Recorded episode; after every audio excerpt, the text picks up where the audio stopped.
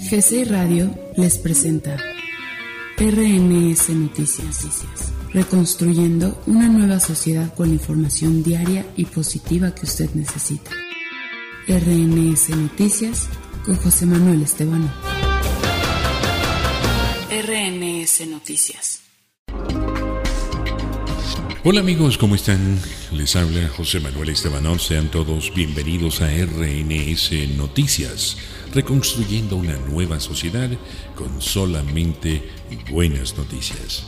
Hace menos de tres meses ni siquiera habíamos oído hablar de él, pero en muy poco tiempo ha puesto patas arriba nuestras vidas. El coronavirus ha vaciado las calles, ha cambiado nuestras rutinas, se ha llevado por delante nuestros trabajos, ha cancelado planes, nos ha confinado en casa, ha colapsado hospitales, nos ha arrebatado los besos, el cariño, los abrazos y nos mantiene sumidos en la preocupación permanente.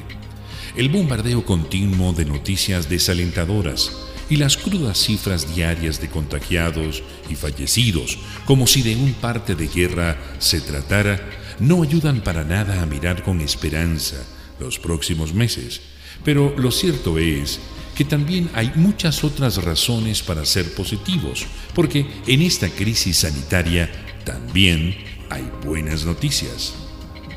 El microbiólogo Ignacio López Goñi, de la Universidad de Navarra, España, ha recopilado las noticias positivas sobre el coronavirus en un artículo que recién publica el diario Conversación, que ha superado los 30 millones de visitas en todo el mundo. López Goñi compagina su faceta académica con la divulgación científica y su blog y es uno de los mejores canales de información sobre virología en la actualidad. Veamos. Como punto número uno, sabemos quién es. Así es, los primeros casos de SIDA se describieron en junio del año 81 y se tardó más de dos años en identificar al virus causante de esta terrible enfermedad. Los primeros casos de neumonía severa se notificaron en China el 31 de diciembre del año pasado, es decir, en el 2019, y para el día 7 de enero del 2020 ya se había identificado el virus. El genoma estuvo disponible el día 10. Ya sabemos que se trata de un nuevo coronavirus del grupo 2B de la misma familia que el SARS, por lo que se le ha denominado a esta enfermedad el COVID-19. Está emparentado con coronavirus de murciélagos y los análisis genéticos confirman que tiene un origen natural reciente entre finales de noviembre y principios de diciembre y que, aunque los virus viven mutando, su frecuencia de mutación no es muy alta. Como punto número 2, sabemos cómo detectarlo. Así es, desde el 13 de enero está disponible para todo el mundo un ensayo para detectar el virus. En los últimos meses se han perfeccionado este tipo de pruebas y se ha evaluado su sensibilidad y especificidad. Fue en China precisamente donde se originó esta pandemia y es en China donde ha comenzado su final las autoridades del país asiático anunciaron que por segundo día consecutivo no se ha producido ningún contagio local por COVID-19, luego de ocho semanas de medidas de cuarentena o semi-cuarentena impuestas en todo el país, comienzan a verse los frutos. Además, es también el segundo día seguido en el que la información de las autoridades sanitarias chinas muestran una cifra de fallecimientos de un solo dígito, luego de registrar ocho apenas días antes. La enfermedad no causa síntomas o son leves en 81% de los casos. En el 14% restante puede causar neumonía grave y en un 5% apenas puede llegar a ser crítica o incluso mortal, es decir, que la gran mayoría se cura. Los únicos datos que a veces se muestran en los medios de comunicación son el aumento del número de casos confirmados y el número de fallecimientos, pero la mayoría de la gente infectada se cura. Hay, de hecho, 13 veces más pacientes curados que fallecidos y la proporción va en claro aumento. Por otra parte, solo el 3% de los casos ocurre en menores de 20 años y la mortalidad en menores de 40 años es apenas del 0.2%. En menores, los síntomas son tan leves que pueden pasar incluso desapercibidos. Por otra parte, una buena noticia adicional es que el virus puede ser inactivado de las superficies de forma eficaz con una solución de etanol, peróxido de hidrógeno o hipoclorito sódico en apenas un minuto. El lavado de manos frecuente con agua y jabón es la manera más eficaz de evitar el contagio. Pero hay más, es el momento de la ciencia y la cooperación. En poco más de un mes ya se pueden consultar 164 artículos sobre COVID-19, además de otros tantos disponibles en los repositorios de artículos todavía no revisados. Son trabajos preliminares sobre vacunas, tratamientos, epidemiología, genética y filogenia, además de diagnóstico y aspectos clínicos.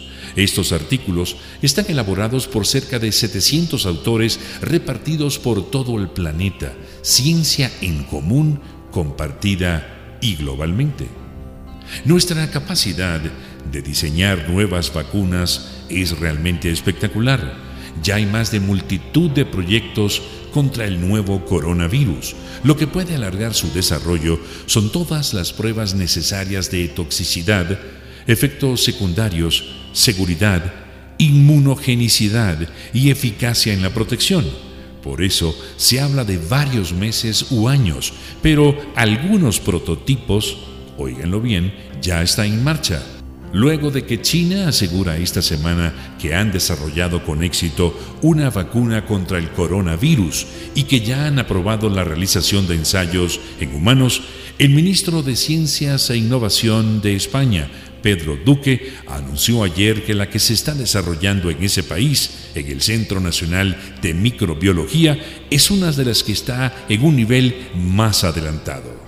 Siendo claros, los plazos son inexorables, todavía tardará en llegar, pero hay total convencimiento de que la vacuna contra el nuevo coronavirus llegará a todos, sencillamente a todos.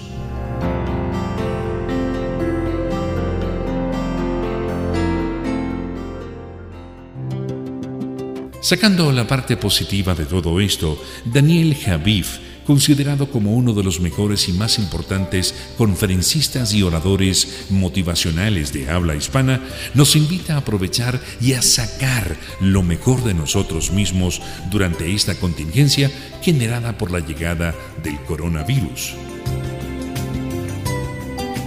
El conferencista señala, entre otras cosas, que todos tenemos miedo, que ahora entraremos al aislamiento debido a que hay una enfermedad rondando nuestras vidas, como una especie de buitre hambriento, y eso está bien, porque resulta que no somos tan fuertes como originalmente pensábamos.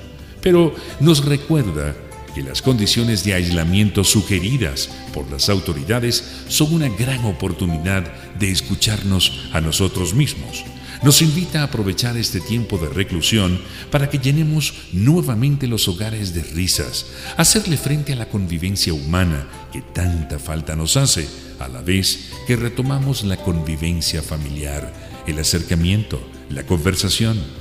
También nos invita a valorar y disfrutar lo que tenemos, así como a dar lo mejor que tenemos, ya que si nosotros lo queremos, Pronto, la bondad retomará el control de la humanidad y todos buscaremos ofrecer consuelo, dar comida y luego de tanto tiempo de no abrazarnos, de no querernos, pues no haremos otra cosa más que amarnos. Adentrándonos en las causas que han llevado a la humanidad a esta situación actual, nos invita al mismo tiempo a tener el coraje suficiente para avanzar ante las dificultades y salir de esto mejorados, como personas, como familias, como ser humano. Este es el lado positivo de lo que hoy acontece. Bien amigos, hasta acá esta edición de RNS Noticias. La invitación cordial para que nuevamente estén con nosotros en una próxima edición. Hasta entonces.